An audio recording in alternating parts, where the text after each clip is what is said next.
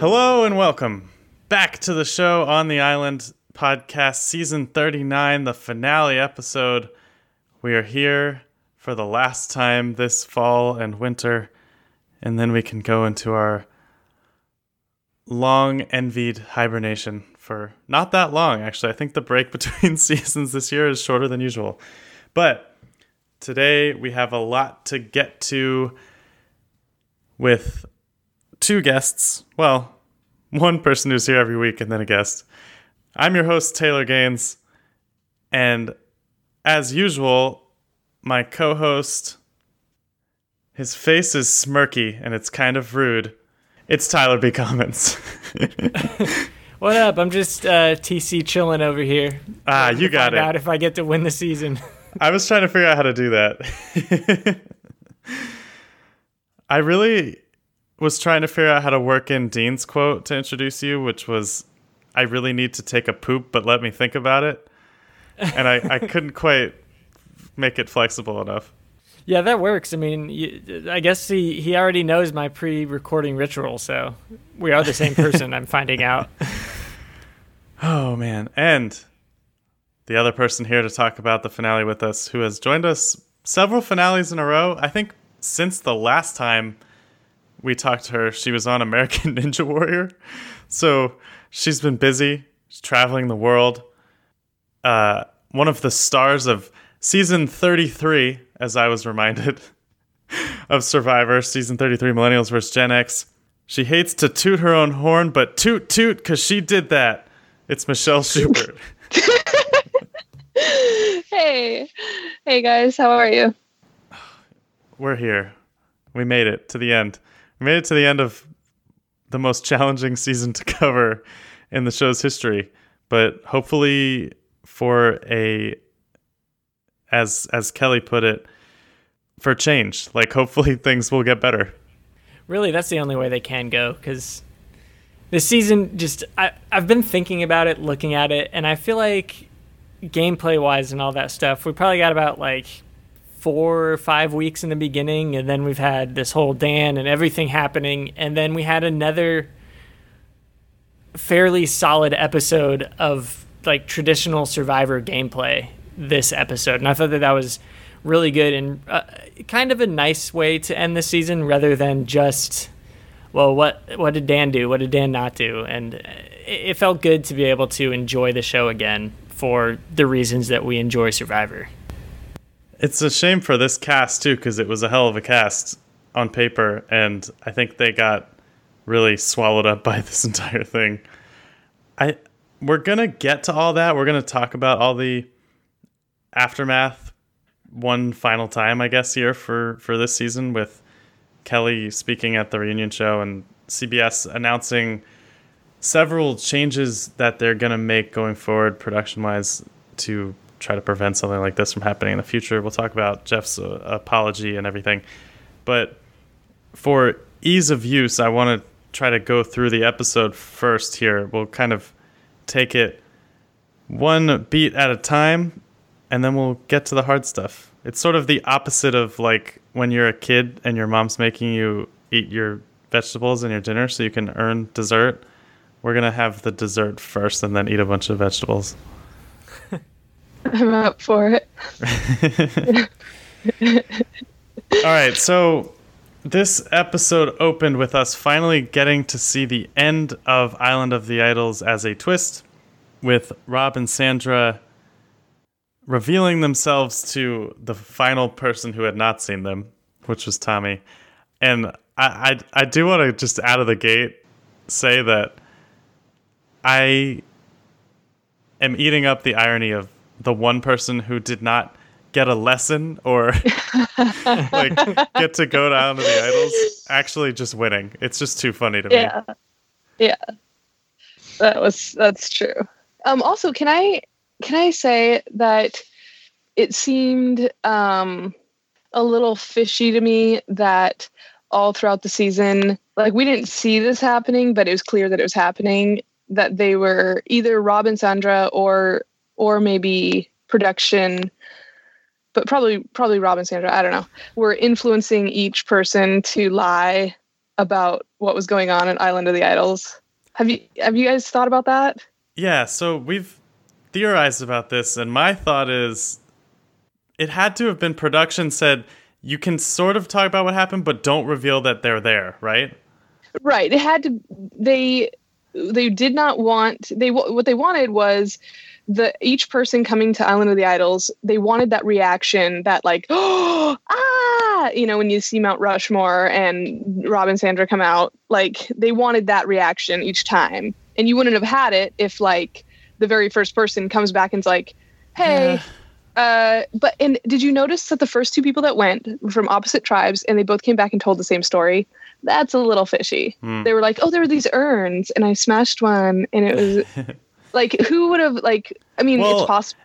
Don't you think they'd be better liars too? Like the storyline of the first part of the season was that everyone was like telling such terrible lies about going to visit there. And you have to think it was because they were limited in what they could say. Right. That's maybe the only option, unless they just chose a heck of a lot of bad liars for this cast, which is possible, I suppose. Like, wouldn't that be a funny twist? Is like Survivor production just goes and looks for the worst liars they can find and then casts all of them. The biggest bummer about it, though, was it had no payoff virtually. Like, yeah. They were just like, "All right, guys, we're out of here," and there was just nothing to it. I think. The other thing about it is I unequivocally don't believe that they built that shelter or lived out there, especially if you're telling me that they were on back-to-back seasons. Like, I highly, highly doubt that whatever order they filmed it in, they sat out there and survived for 80 straight days. Like, that's just unrealistic and unfair to them for being on the other season. Yeah. But they said it. They were like, we built this for you guys. It's like, okay. You put one nail in there, Rob. Come on. You didn't build the whole shelter. So anyway, Tommy, Janet, Dean, Nora, and Lauren all get there. They've got a beautiful little shelter. It was delightful.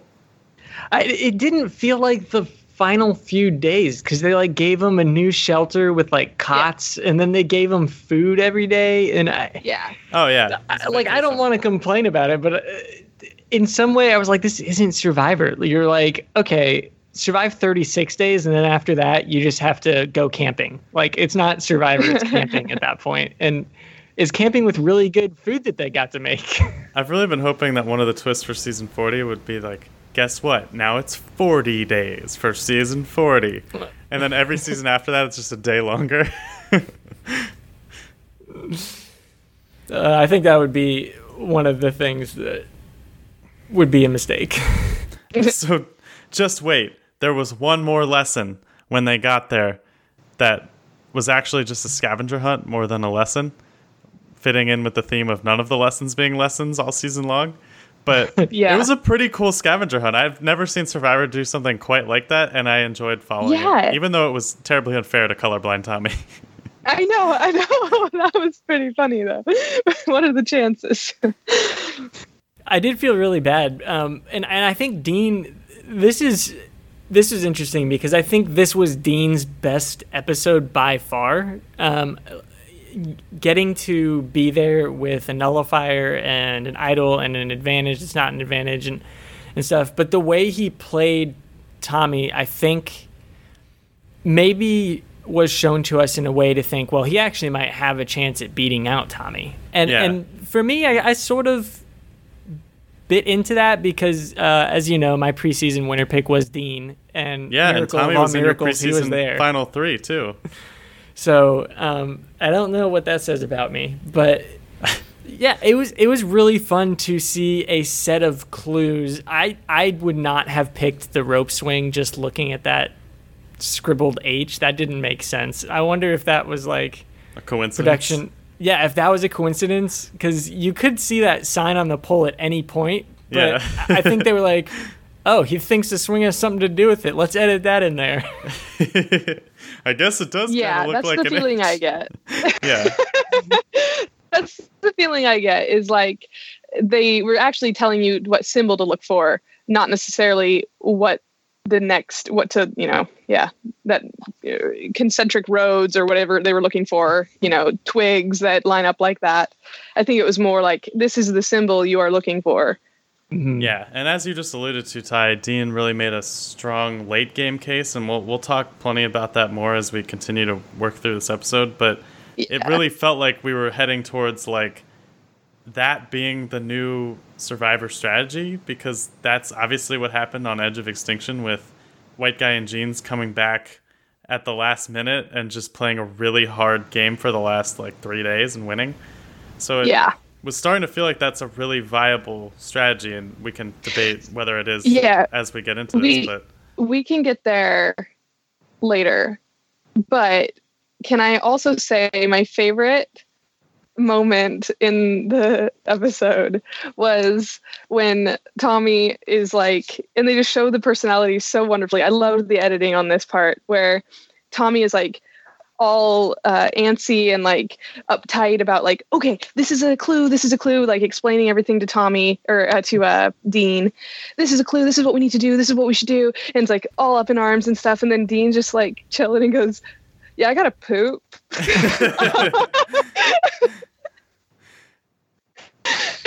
Such a perfect response. And then goes in like solves case, and you know, I'm gonna start using that as a response to any high stress situation. Like if someone's talking to me and they seem to be freaking out about something, I'll be like, listen, I hear you, I gotta poop, let's come back to this. But it lined up well with Nora later in the episode, just holding everyone in suspense, like, let me just go do some yoga, let me just take a little bath, then we'll talk about this. And they're all sitting there like, Nora, please, God. But after they all got settled in on their new beach, they went to the first big challenge of the episode, where the winner would get immunity, and another person would get to come for a reward featuring steak, baked potato, salad, and, as Jeff so eloquently highlighted, vegetarian options. So that challenge was entertaining, and where Dean really started to pick up his pace in this particular episode, adding to his immunity idol and his idol nullifier advantages an actual immunity necklace, and bringing up some nice jury management moments by bringing Nora along for his little date. Well, I think Nora definitely thought that it was a date, and Dean was like, I need to figure out how to not have crazy lady kick me out. And I do think, I guess I'm harping on Dean too much. I think Dean played really well, but seeing the way Nora handled the situation, like being taken on reward, I don't know that she handled a whole lot very well. I did feel really bad for Janet, because Janet was begging to go to get that steak dinner, and Dean was like, someone buy Janet steaks for life, honestly. She needs it. And yeah, I mean, Dean did win another thing, and he tried to add to his resume, and he tried to work over the jury, and he did it to the best of his ability, so props for that. But I definitely felt for Janet being left behind on that one.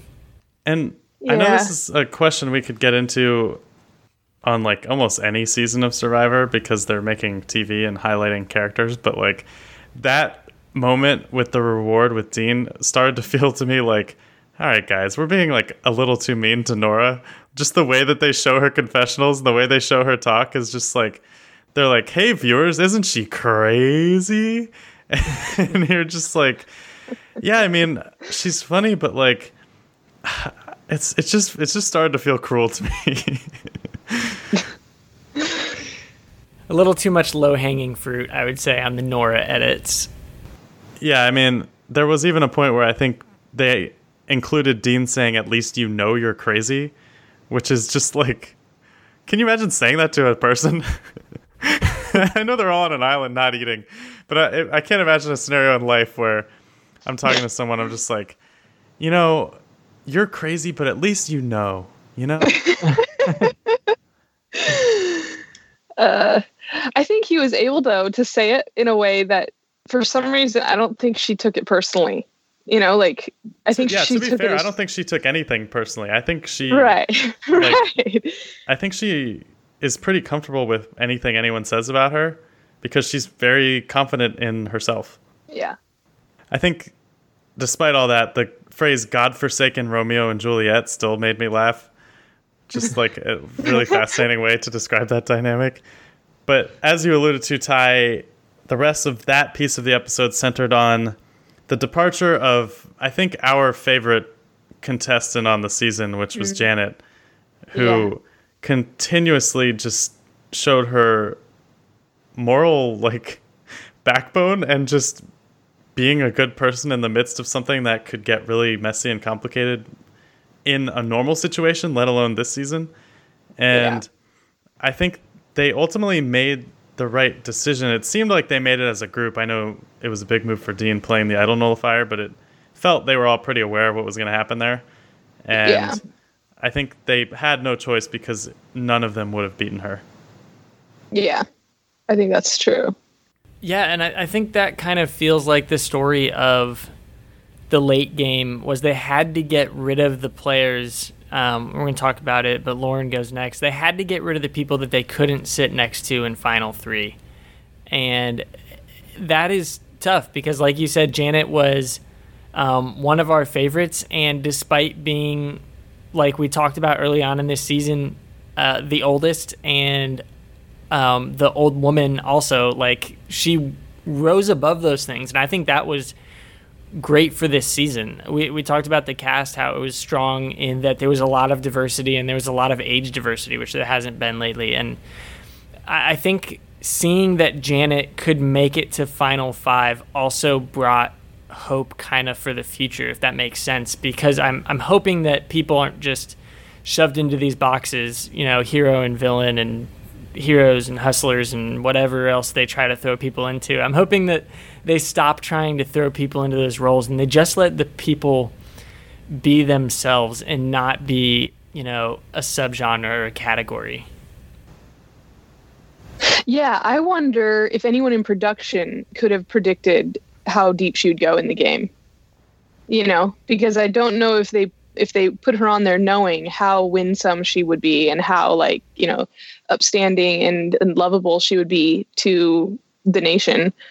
And then yet here we sit, everybody that has been watching, well, I think everybody I've been talking to is sad when she leaves at 5, you know? And she was viewed as such a huge threat, like even down to the fire making challenge. People were like, she will win the fire making challenge if she gets there.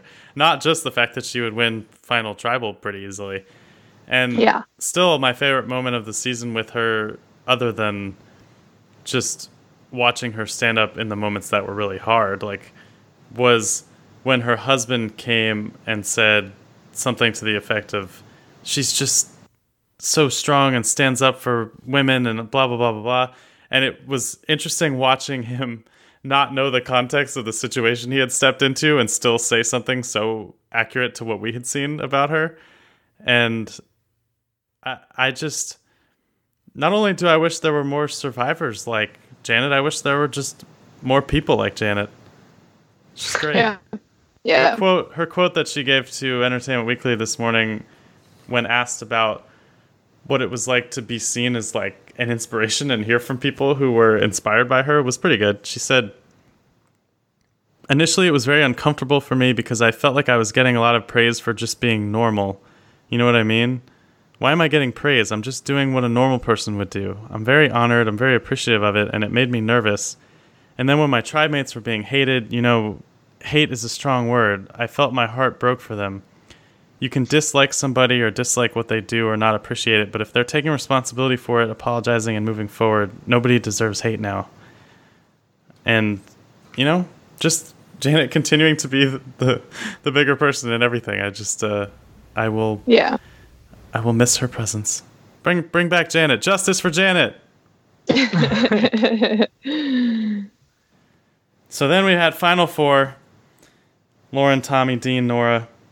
And that's when the strategizing began over the fire making. Potentially the moment where Tommy really won himself the game in some ways. Yeah. Convincing Nora that he just could not make fire. And her largely deciding based off of that to not put him up against Lauren. I, still confused by her logic, and we can get into that when we get down to the final three, but like, I guess she wanted to just knock out Lauren at all costs and was not afraid of Tommy or Dean. Yeah, that did surprise me, but really she,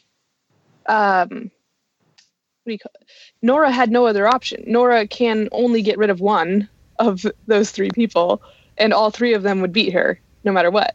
So Emma, I think, so you've been on a Survivor jury, right? Like, yeah. What do you think is happening? Did you guys have three? Were you one of the seasons that had three? I can't recall. Yeah, we had three.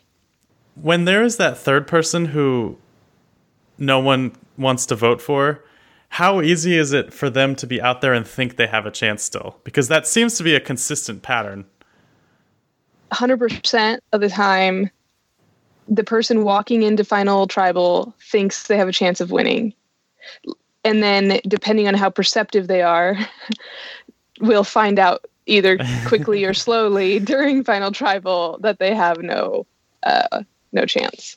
But that definitely is consistent. Like, you can even think of, you remember somebody that actually handled it well, Troyzan. Yeah. I think it was the season after me. You could tell at first he's talking as if he should win, and he realizes very soon, like, they don't respect me. They don't respect my game. I'm not going to win. And so he just, like, almost breaks down right there, but was like, okay, thanks for letting me play, guys. You know, like, yeah, very gracious. Yeah. So I think that's very common, because you've been watching the whole game through your own eyes. And so you've been, like, giving yourself the benefit of the doubt every time.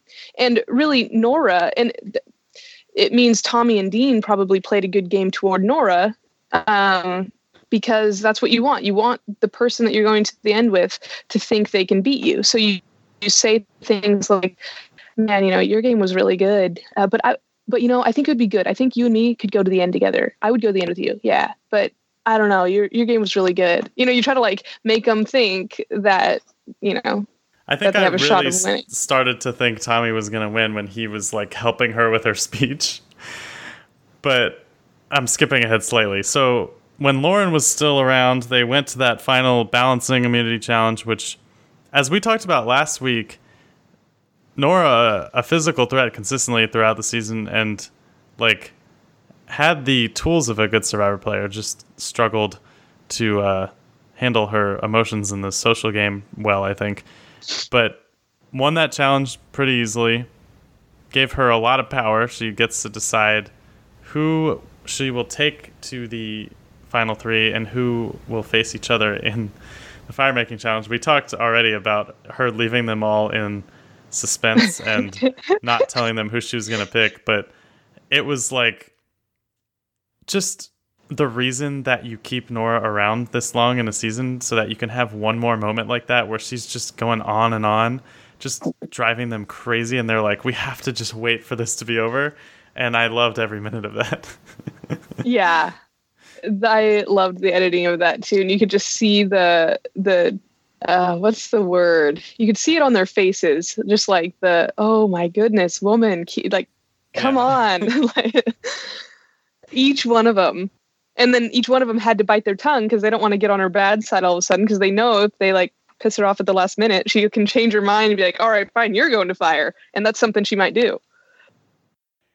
Yeah. I just couldn't help but feel like, I was wondering if that's how you feel whenever I start talking on this podcast for, like, my 4 or 5 minutes, where you're just like, oh my gosh, Ty, please just get to the point. Like, what are you saying?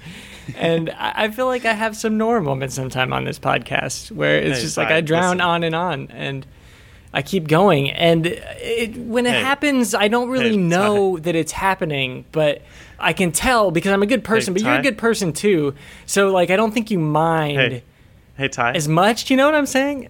Ty, at least you know you're crazy. at least I know I'm crazy. Ty, I think you're totally normal. Normal. Lauren was not happy with Nora's decision to send her to make fire. You told me you were number one the whole game, etc., etc. And I understand the anger, and I can understand how frustrating it would be to try to handle Nora for 39 days and think that you've got her and then lose her at the last minute like that. But ultimately, and I think Lauren has said this too, she probably had as good a chance to win as Tommy if she got put into the final, and probably the right move.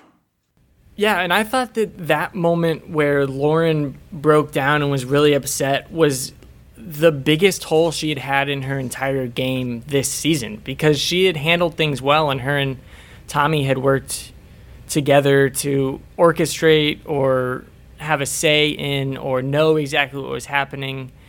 And when she got so upset, it was almost like she didn't understand other people's perception of her. And I think that might have been her ultimate downfall, is not knowing that if Nora did take her to Final Three, there's a good chance that she would have beat out Tommy and beat out Nora. So I think seeing the ways she reacted kind of hurt, because it was like, dude, you're not understanding. You're the best player left, so we have to get rid of you now.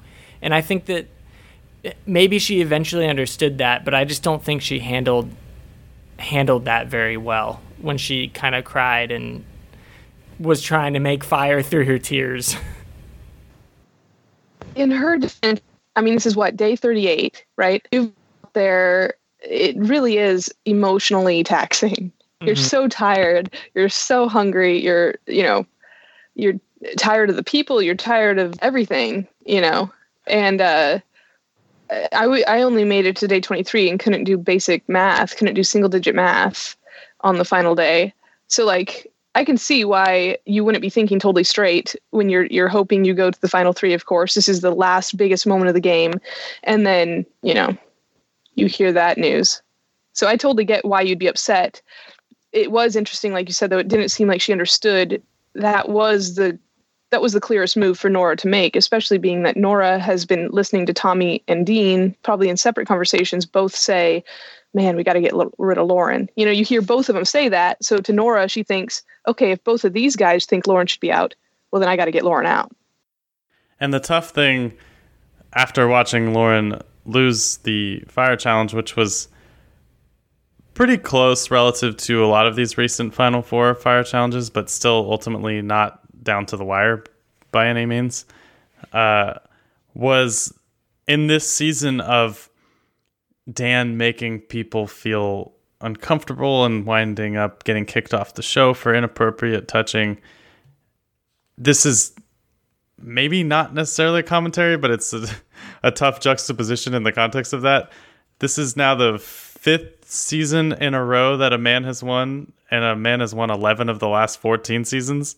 And apparently for the 4th season in a row, a woman hasn't even gotten a vote at Final Tribal. And in the last 5 seasons, out of 52 jury votes, 50 of them have gone to men.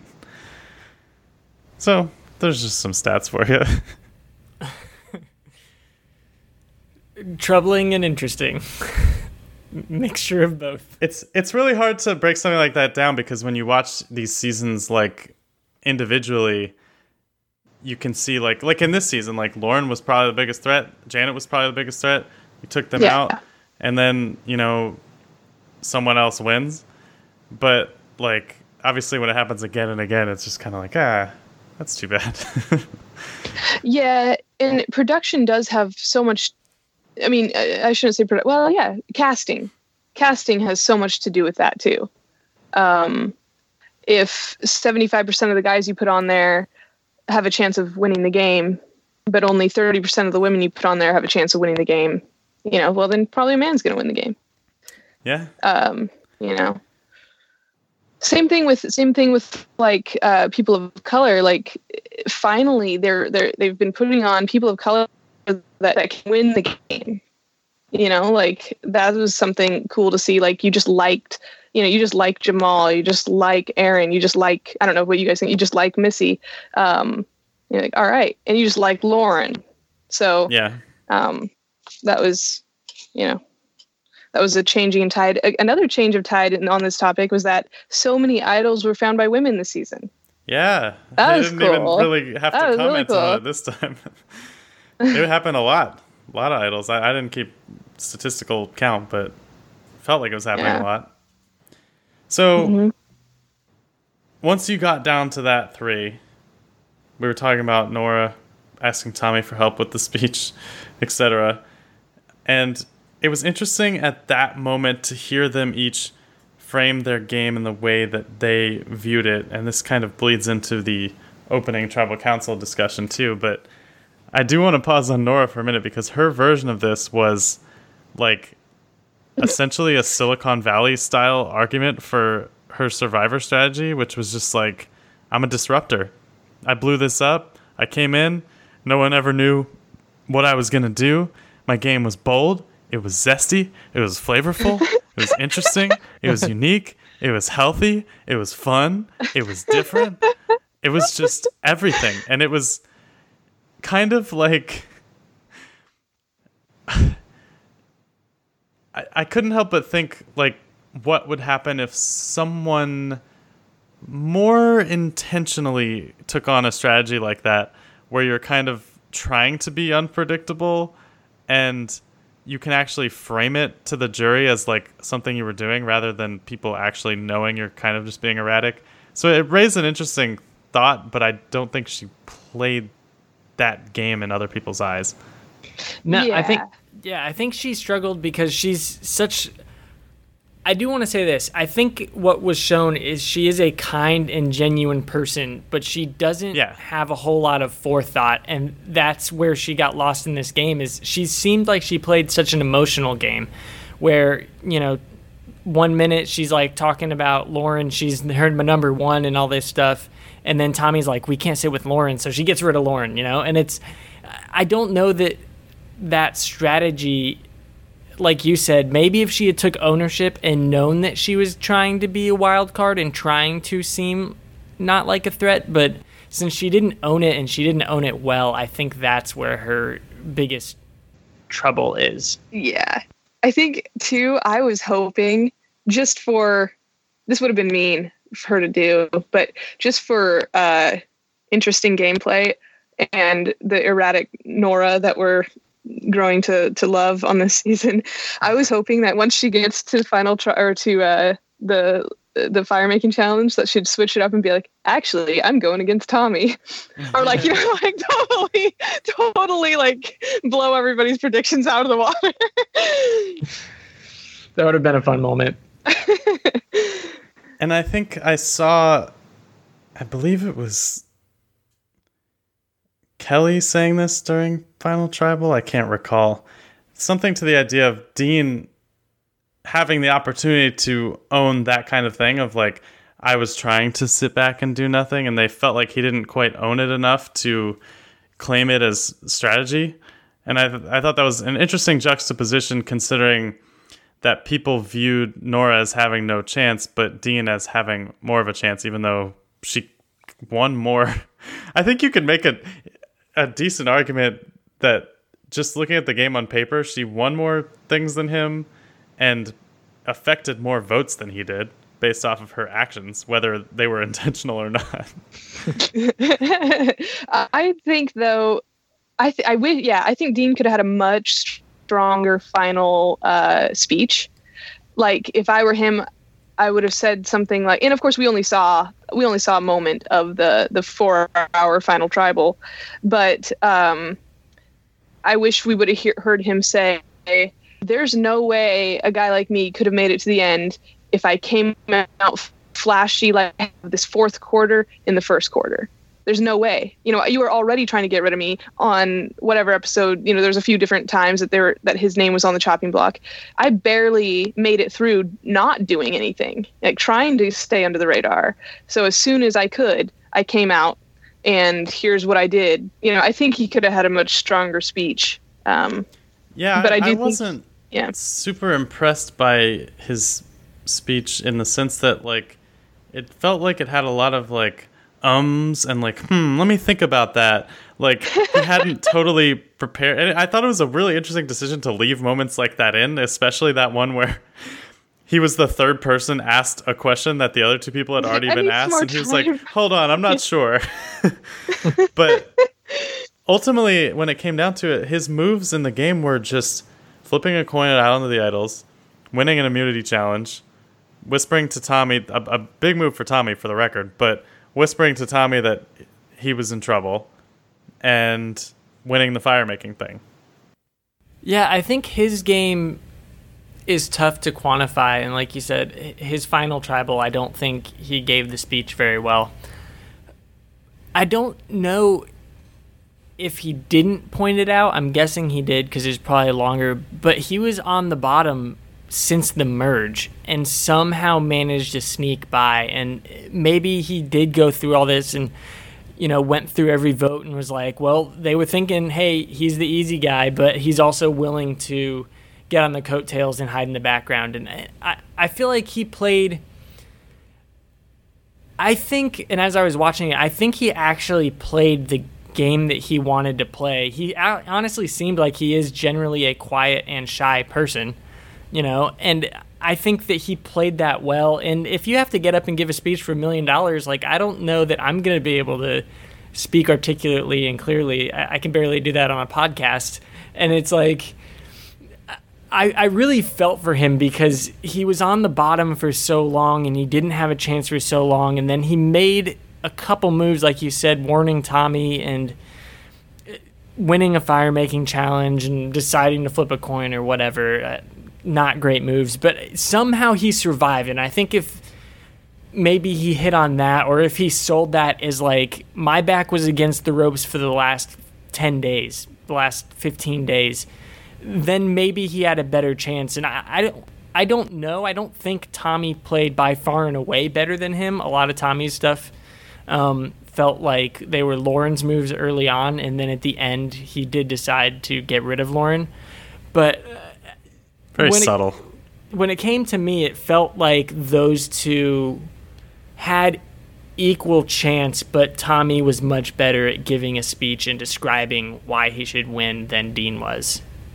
And the major, it seemed, the one big thing that I think came out, well, there's two big things, but one that was a moment at Tribal Council that went bad for Dean, and then one that was the entire season showed that Dean did not actually create friendships, you mm-hmm. know? Yeah. It sounded like that was a big issue. If you only talk to half of the people on the jury, well, that's at most you can have half the votes, pretty much. Yeah, I think, you know, Dean said that this morning in his interview that, like, he views that as the reason he lost. His quote was, I think it was a little too late from the gameplay perspective, but also, relationship-wise, with the folks on the jury, I was already down by 3. I mean, there were folks on the jury literally at that final tribal council who I didn't talk strategy with at all. And how do I expect to go into final tribal council and win already down 3-0? Yeah. So I think that does sum it up pretty well. It's just kind of like he played as well as he could for the last quarter of the game or so, and he did a good job of surviving from the bottom and making moves that were at least flashy, if not substantive, but he just didn't have the relationships that Tommy did. Yeah. And I thought the most telling moment of the whole episode actually came at the reunion show when Sandra and Rob said, you know, every person who came to Island of the Idols said that Tommy was their number 1. And they didn't really show us things like that throughout the season, but that kind of insight of, like, people going there to talk to Rob and Sandra and checking in that way where everyone was like, oh yeah, Tommy's my man, like, kind of shows you why he won and why he won so easily. Yeah. That's definitely true. And then I think I'm having a flashback to earlier in the season. Flashback. Now I might have names wrong and things wrong here, but wasn't there an episode, maybe it was the episode that, Kelly's idol saved Dean. Maybe it was that episode or somewhere around there where I think Dean claimed, well, yeah, I talked with everyone on the beach today and there was no, like, saving me, you know, trying to play as if he knew he's going home. And I think, was it Janet? Somebody called him out and was like, did you talk to me? Have you talked to me yet? You know? And so, like, that was just kind of a reprisal. Like, he should have learned from that instance, but then fast forward to the end of the season, same thing. Everybody sitting on the jury is thinking, well, you didn't talk to me. Yeah, and I know we haven't talked about him really a tremendous amount, and the fact that Tommy didn't make a lot of big moves or win challenges or anything, but he played a complete kind of Survivor game that I questioned whether even existed anymore in the way that people play Survivor now. Like, he was in the top of the controlling alliance basically from day one to day 39. And even though he didn't do anything huge or flashy, like, he controlled what was happening, either that or the person right above him did. And then he made a move at the right time, and then the relationships were just there to support that foundation. And one reason that's so important, I think it goes to show that, like, perceptions at the beginning of the game aren't really changed too much throughout the whole game. You know, everybody perceived that he was, like, they all respected him in the first week. They all respected his gameplay and his social, you know, everything. And that feeling continues throughout the whole season. And that was the opposite for Dean, you know? Yeah, and I want to point out, too, because we kind of erased this last season thanks to Chris blowing up our entire system. But the power rankings that me and Ty do every week, where we give 3 points to the person we rank first, 2 points to the person we rank second, and 1 point to the person we rank third, just as they had for many years in a row before Edge of Extinction, gave a pretty clear and simple prediction of the winner. Tommy had 27 total points in our power rankings for the season. Lauren, out of the remaining players going into this episode, was 9 points behind him with 18. Janet behind them with 13. And Dean only had 3, and he got all his power rankings points in the last couple weeks. So, like, when you look from beginning to end, if you look at our power rankings, Tommy had points in week 1, 2, 3, 4, 5, 9, 10, 11, and 12. And, like, that's just a consistent game. Like, he only had 4 first place power ranking votes the whole season from me and Ty, which was weeks 1, 3, 5, and 11. So even a good spread there. But, like, he just was always in that top 3 discussion for us. And I think that made it easy for him to finish this off. Yeah. And I think that also leads to the observation, like what Michelle was saying, it's tough because I don't think you'll ever see a dominant vocal leader win again. You said Tommy won from the head, but he wasn't the head. I don't know that the game is at a point where someone, you know, you think about Dom and Wendell. Dom was clearly the more vocal leader of those two, and Wendell won.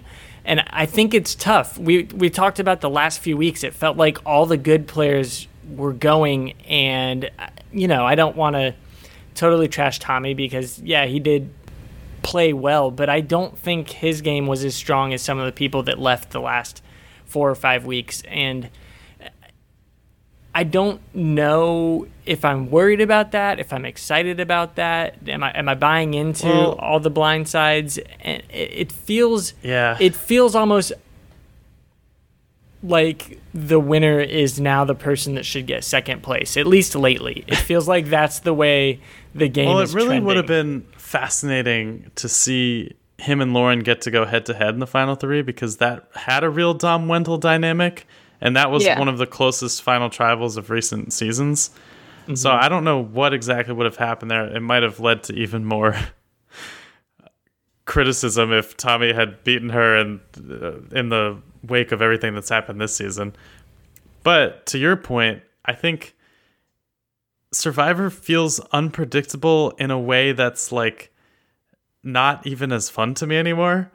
Like, the way that the final 5 people is determined almost feels random. Like, everyone's just taking out whoever feels the biggest at that particular moment, and that it's interesting to see someone have a sort of consistent game throughout the season and win, like Tommy, because it just feels like that doesn't exist anymore.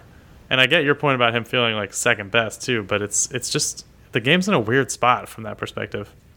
And that was a lot of talk, you know. Nora made it into final 3. I also was reading up on stuff, and people were like, well, we're going to bring Dan because we know that anybody on jury isn't going to vote for Dan. So Dan was literally no risk of going home. So had he not been removed for the game, yeah, we'll get to that. Somebody managed to bring him and Nora, like, it's a shoo-in. It's 10 votes, you know? And I don't – it's really – it's interesting and it worries me, but it also helps me be more excited for next season. So that's a teaser. We'll come back to it later.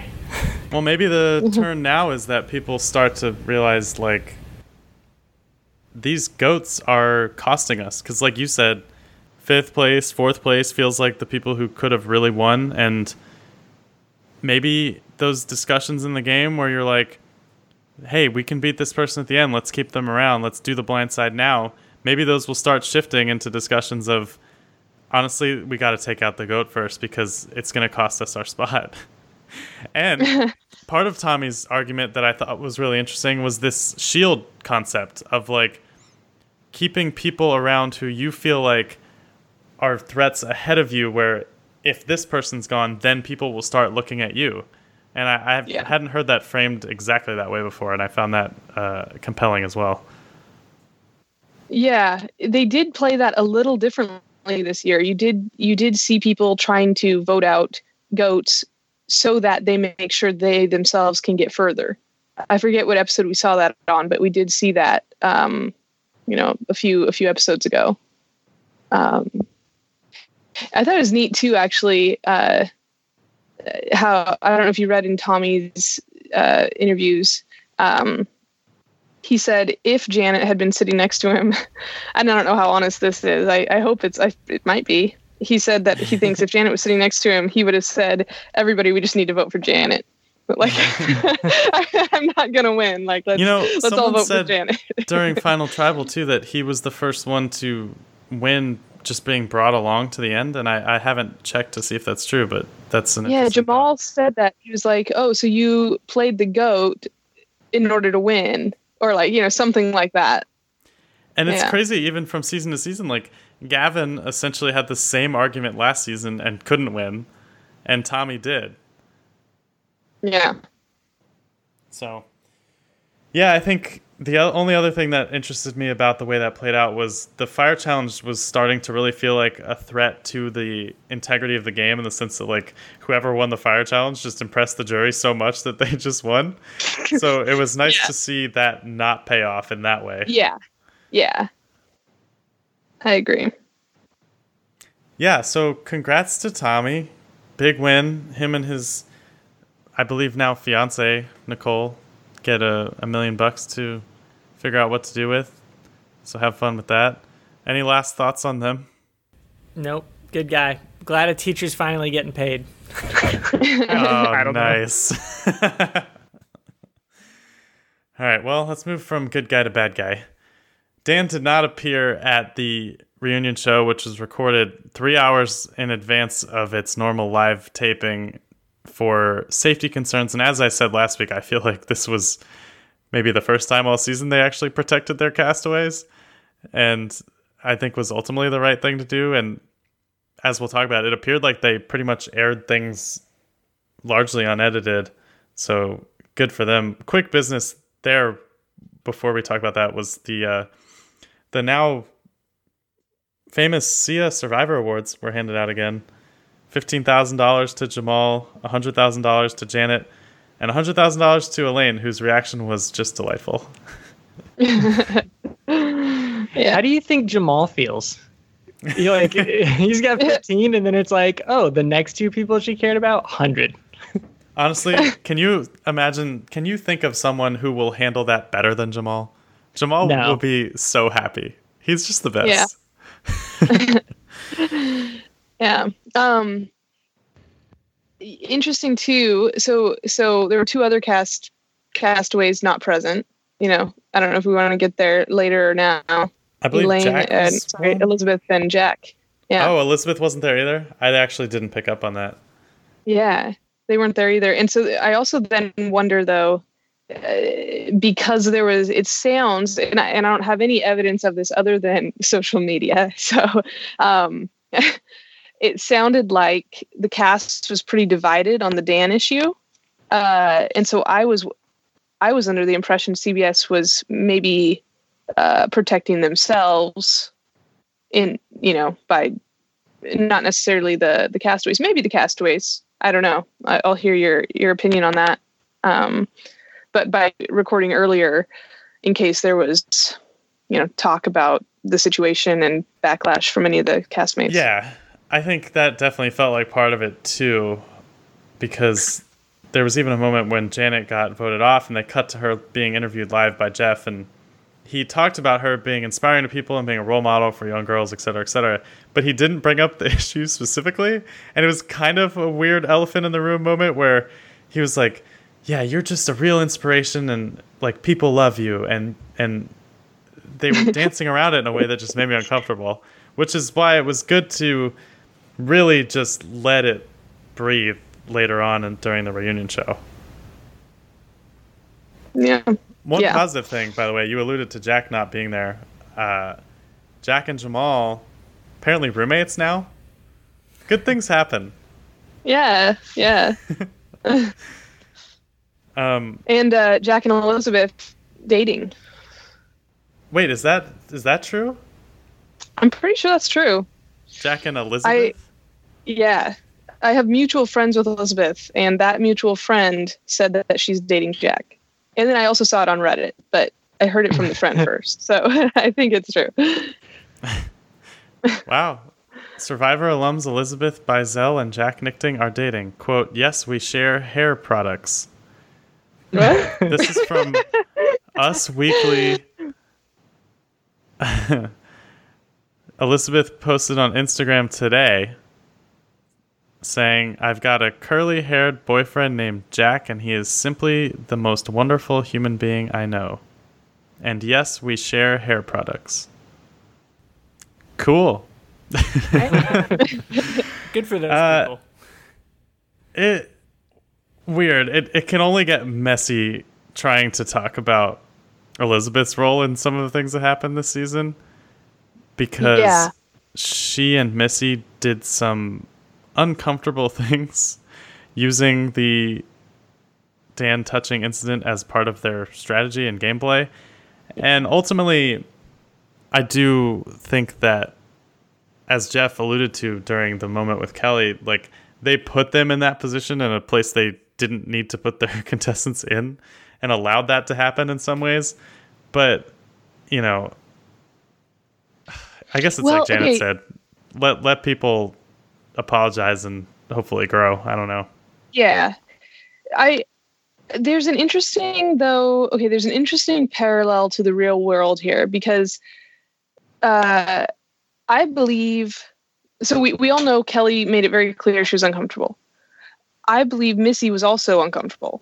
Like, you know, she talked about, and it showed many instances of the situations that she was talking about. Even Elizabeth, it showed a few things that I would be very uncomfortable with if I were in that situation. And then when it came back to gameplay was more important, and they didn't want to, for whatever reason, you know, they didn't want to make a scene. Maybe they didn't want to put a target on themselves by making a scene about it and trying to vote Dan off. Maybe they didn't want to make him uncomfortable because they thought, you know, they would be uncomfortable. Maybe they're afraid of repercussions. Maybe there's so many reasons.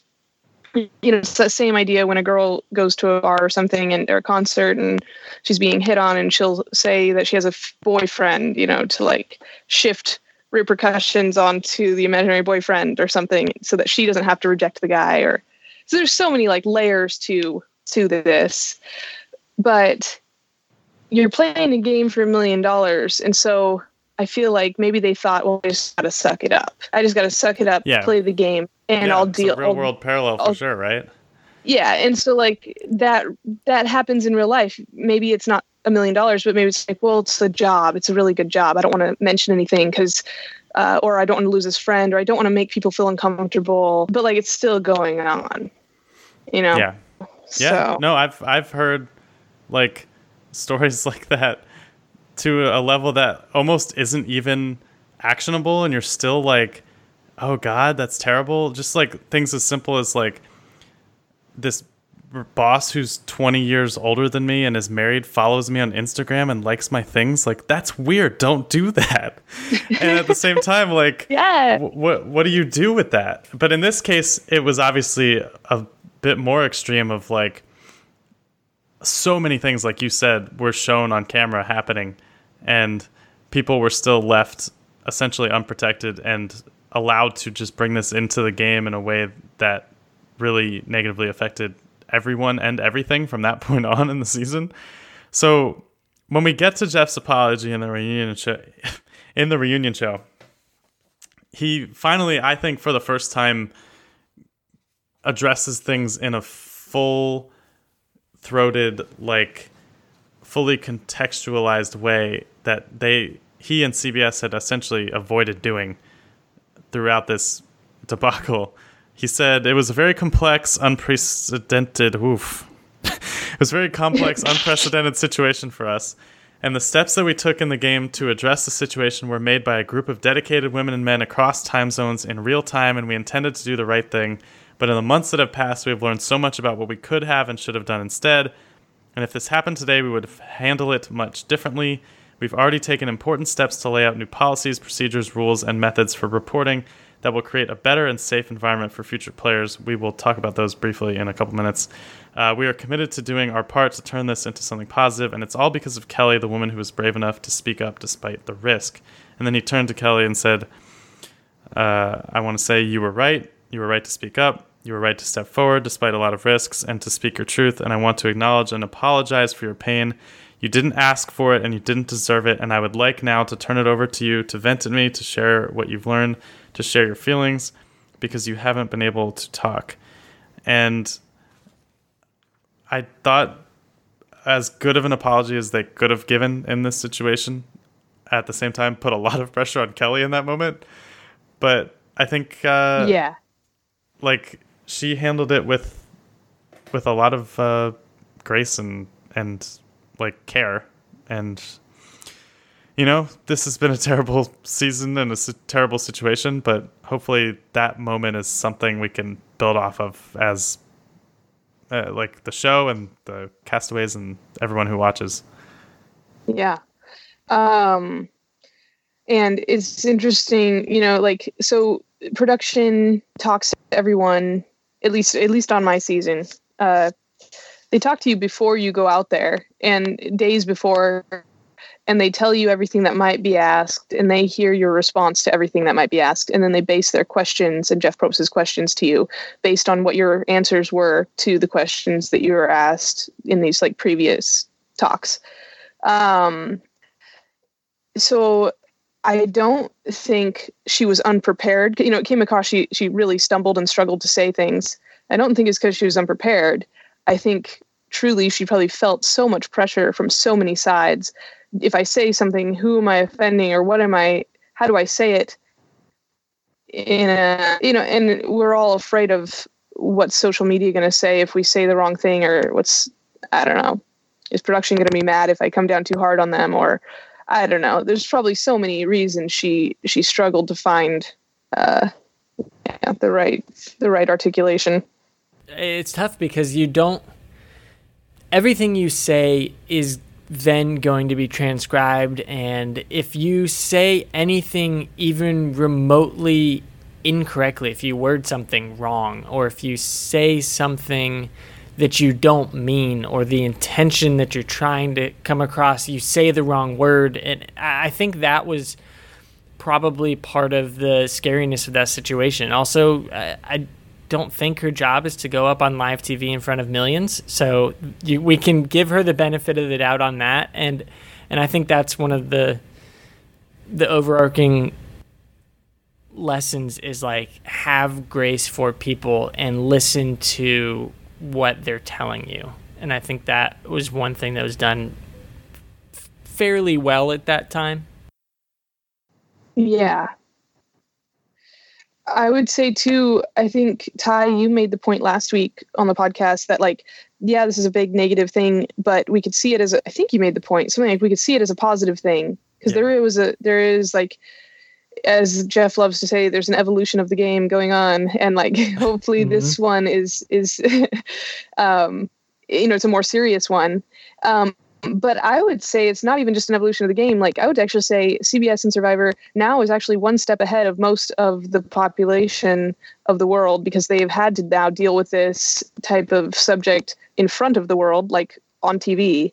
And so I think every single business, every single school, every single institution would be wise to look at this and say, okay, I don't want to make the mistake they made. Yeah. And one of the things I find interesting about that is, like, we talk a lot about being on this show and getting an edit that you find unfavorable or unfair to you. And we alluded to this several weeks ago, but like, for once, CBS gave themselves a terrible edit. And I think it was unintentional. Yeah. Like, I think when they made this, it's hard not to believe, based off of how slow they were to react and how this all played out so uncomfortably and so awkwardly, that they just thought, wow, we have like a great Me Too storyline on our hands. This is really going to show people. And they wound up learning way more than they thought they would too from the way this all played out. And obviously that remains part of the most baffling thing about it, is that they sat on this for like 4 to 5 months in pre-production or post-production, etc., and didn't realize what they were stepping into. But I think now they understand to enough of an extent that they can at least say the right things in this moment. And now obviously the question is, can they make a real change and, like you said, Michelle, like really lead the way on something? Yeah, they released a very, very long statement on Tuesday kind of about the show moving forward and some of the steps they're going to take. Let's run through those. Okay. I have a bullet point list here if you need that. Yeah, I could read the statement, but bullet points. And, you know, there's a lot of steps they're going to take, and, you know, they include having extra people out there and support, and, you know, what else do they have out there? Yeah, so the bullet point breakdown that I saw inside of that very long statement of them being, quote, determined to do better going forward is an actual game rule prohibiting physical contact, sexual harassment, and impermissible biases, which is kind of vague, but we'll see what they do with that. As you said, a new on-set executive/professional for confidential reporting, new reporting procedures if contestants have issues, a new pre-production orientation that will include new anti-harassment, unconscious bias, and sensitivity training for cast, producers, and production crew, and having this plan and these changes be reviewed by a third-party expert. And I believe there was another piece to that game rule being that you wouldn't be allowed to use that as gameplay in the way that Elizabeth and Missy did. Like, that's just straight up off limits. And obviously that's a good thumbs up. Yeah, there's two thumbs up over here. So it's one of those things where, like, one of the lessons to this season feels to me like institutions won't protect us. And I think we've learned that in society over the last few years with this movement and other things that have happened, where just like the only thing that's going to fix things or move things forward in the world is like people standing up together and like reaching across to each other and like demanding change or whatever. Because like you both talked about Kelly potentially just being scared of the reaction from social media or whatever. And like, I've just been thinking so much lately about like how we're all like part of this game we didn't ask to be a part of. We're like, yeah, there's all these rich people who run these social media companies, and they profit off of us being angry at each other and continuing to fuel hatred. So that we all feel like we're part of this like sick sports game where it's like red versus blue or like whatever you want it to be. And the only way we can like beat the system is to just break the system.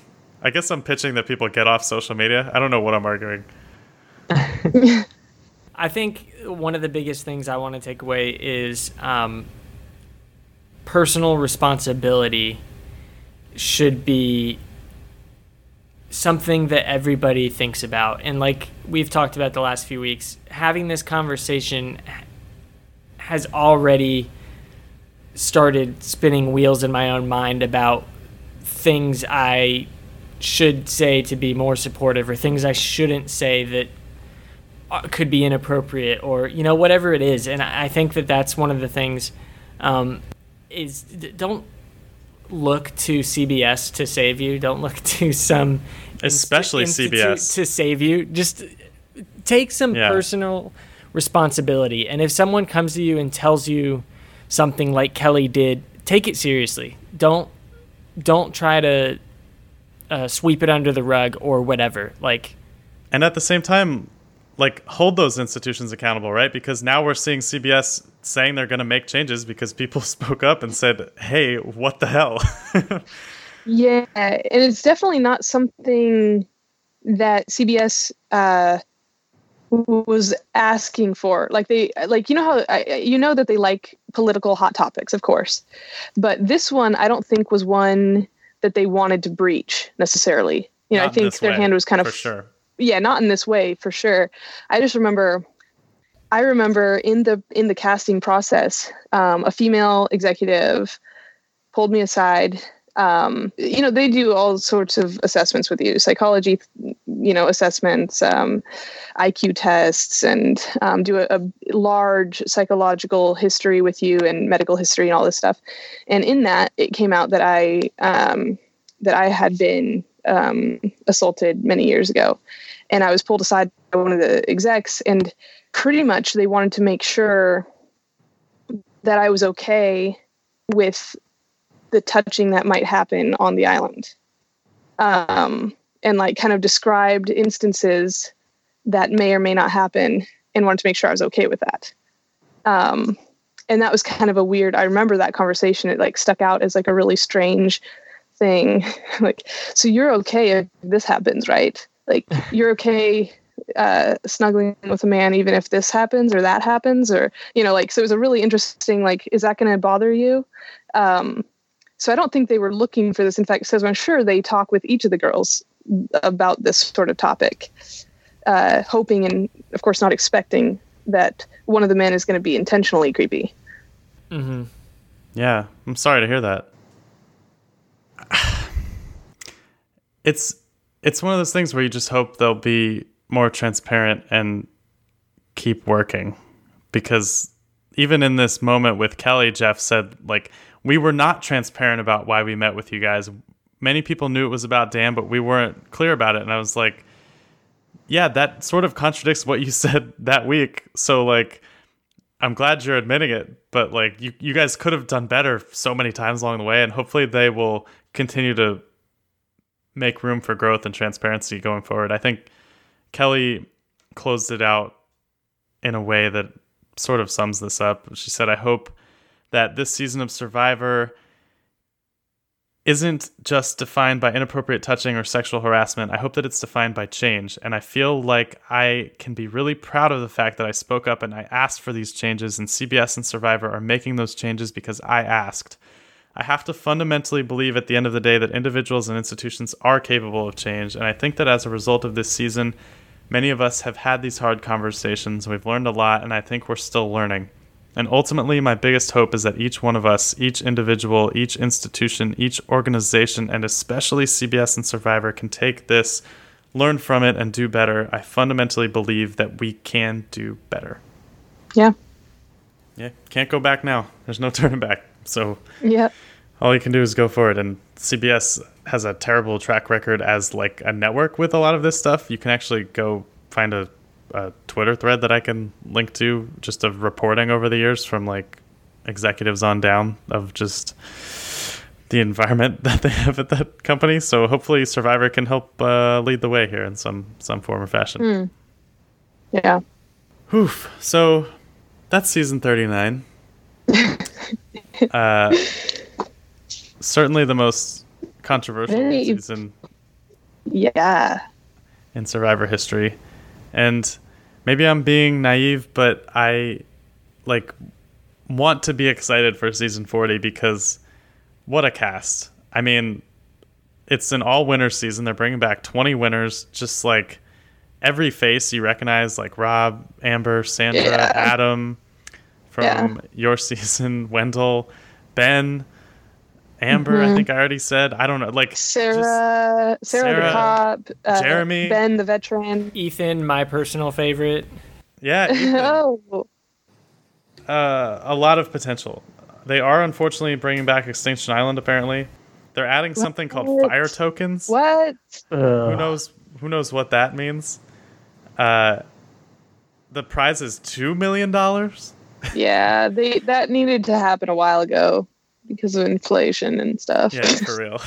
just really. But yeah, I mean, hopefully we can see growth and we can see a good season of Survivor. I'm excited. I really want to see how the old school players mix with this new school. Social game is worth much more than like staying alive and winning challenges early. I really want to see like the first 15 season people, how they line up with the last, 15, even though that's only 30, not 40, but whatever. Yeah, February 12th it premieres, so it'll be back. Wow, that is quick. Soon. But yeah, I'm excited to watch everyone battle it out, and that'll be interesting. Yeah, and it's a feat of longevity that they could even do a season like this. It's crazy. Yeah. I hope that the next season, this isn't going to happen because I already have too many spoilers for the next seasons. But I hope what would be neat. No, I wish that they would follow the War of the Winners with like the Village Idiot, like the first person out in every season or something. First one out season. Like always, first person's voted out, or like the dumbest players, like dumbest moves ever. Like, can you imagine being the first one out in a first one out season? Oh. Yeah. They should just start. They have so many seasons. How funny would that be if that's how they started casting seasons now? Just like uniting people across seasons from like things they did. Yeah. Just like here are the top 10 immunity challenge winners of all time, or 20 or whatever. And just all the medevacs. They're gonna come back. Oh. That would be good. You could have like top immunity winners versus medivacs versus I don't know, like most immunity idols found or something, or Mm-hmm. Oh man, they really stumbled on a hell of a formula, and even like through a season like this that was just objectively a disaster for long periods of it, they can still just be like, well, fresh start, here we go, and we'll see what they do with it. Anything else you guys want to touch on this finale? Any of the events of season 39, or are you just ready to put this one in the rearview mirror? I'm ready to move on. Move on, but never forget, right, Ty? Yep. Forgive, but don't forget. Remember that we all need to be better people. Yeah, always work every day to get a little better. All right, everyone, if your eyes are open, there are gifts here beyond this podcast.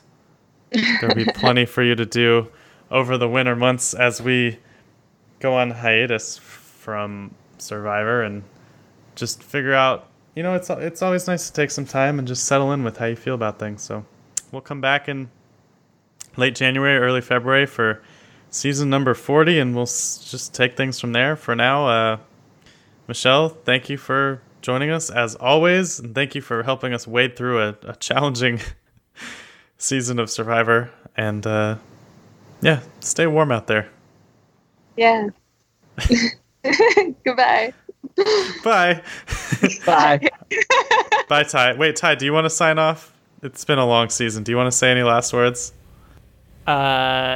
Survivor still needs to cast me. Bye. All right. Thank you for listening, everyone. Apple Podcasts, Spotify. Go tell us whether you liked our podcast this season. And come back next time. For Michelle, Tyler B. Cummins, I'm Taylor P. Gaines, signing off for the winter. Goodbye. On the island.